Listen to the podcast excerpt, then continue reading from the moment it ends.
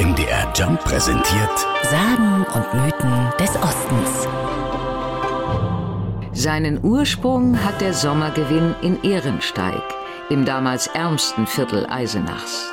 Vorbild war das Winteraustreiben, das die Menschheit bereits weit vor der Geburt Christi gefeiert hat. Nach einigen Jahren Vorbereitungszeit fand dann 1897 der erste Festumzug statt.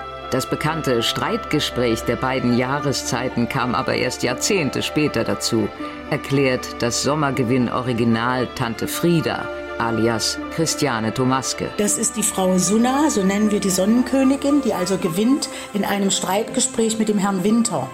Das sind die beiden Hauptfiguren des, des Umzuges. Und 1897 waren das äh, einfach nur diese beiden.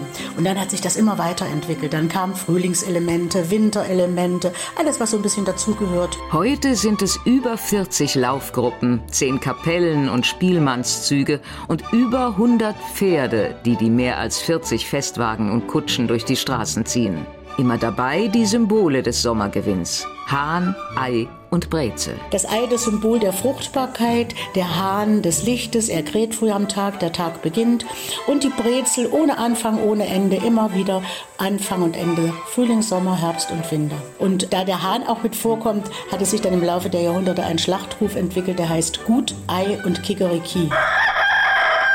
Dieser Ruf schallt zum Sommergewinn durch alle Straßen.